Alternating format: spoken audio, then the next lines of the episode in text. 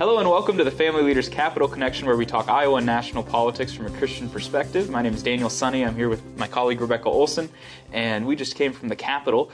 Big news this week. We had a major vote Wednesday night in the Iowa Senate on the governor's education bill. It includes student first scholarships and school transparency. Becca, can you tell us anything about that? Yeah, absolutely. It was a really exciting night Wednesday night. Um, it passed through the Senate with a vote of 31 to 18. We did have um, one Republican senator who voted against the bill, but regardless, Senator Brad Zaun um, and Senator Amy Sinclair gave some very inspiring speeches um, during that debate. Um, Senator Zaun was hitting on just the research that he's done on the issue itself, and Senator Sinclair coming from the aspect of, of a mother and sharing some very heartfelt stories mm-hmm. throughout the night.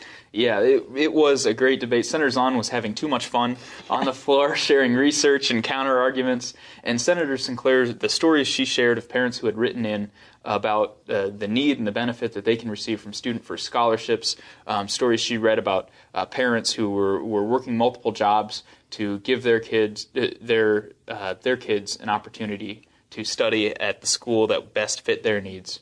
We are very excited about this mm-hmm. bill. It's now passed the Senate and now just needs a vote in the House.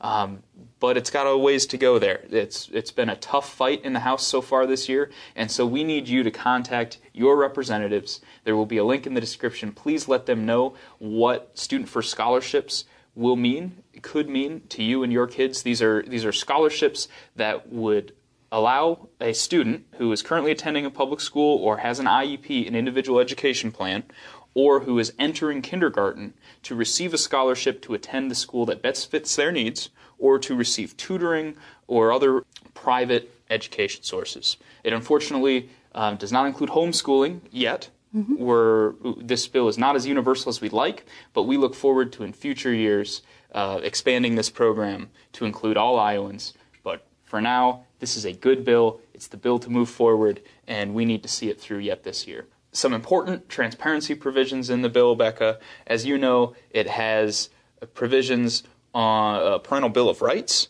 It has language that uh, requires schools to get parental consent before sharing any sexually explicit material, and provisions on school libraries requiring uh, that their catalogs be posted online so parents have an understanding of what their kids have access to.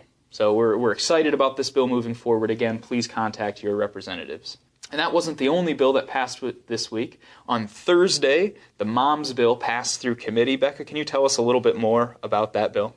Yes, absolutely. The MOMS bill, or the More Options for Maternal Support, uh, we talked about in previous weeks, is just a bill that offers um, some more funding to centers or organizations that are going to help moms in that time of need, uh, from the time they're pregnant to even beyond that um, for years down the road uh, with formula, food, diapers, um, you name it. They're there to help them um, during that difficult time of their lives. Just offering that true support for a mother.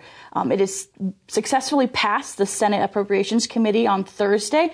Now it's headed to the Senate for a full vote. We are excited for that. Mm-hmm. Looks like we have the votes on that side, but then it will head over to the House. So as we continue to work on that, um, we will be needing your guys' help um, as we move forward. Mm-hmm. There will be a link in the description for an action alert. Again, please use this. We've talked about this bill, I think, the last couple weeks, but please use that action alert and let members of both the House and the Senate know that this is an important bill for the life community in Iowa. It provides life affirming care to, to pregnant women and single mothers. And we're excited to see it move forward in Iowa and replicate success we've seen in many other states. So, thank you all for listening this week. We're in the last few weeks of the legislative session. They're hammering out the budget, they're making votes, final votes on bills, and so we're just trying to push some, a few things over the finish line here at the end of session. Please tune in next week. If you'd like to learn more about The Family Leader, you can visit our website, thefamilyleader.com. You can connect with us on social media Facebook, Twitter, Instagram. Um, please sign up for legislative updates if you're interested in hearing more about our legislative activities at the Capitol. Thank you for listening. We'll see you next week. This podcast is a project of the Family Leader and the Family Leader Foundation and is only possible through the generous support of our donors. If you would like to partner with us in our work, please visit thefamilyleader.com/donate.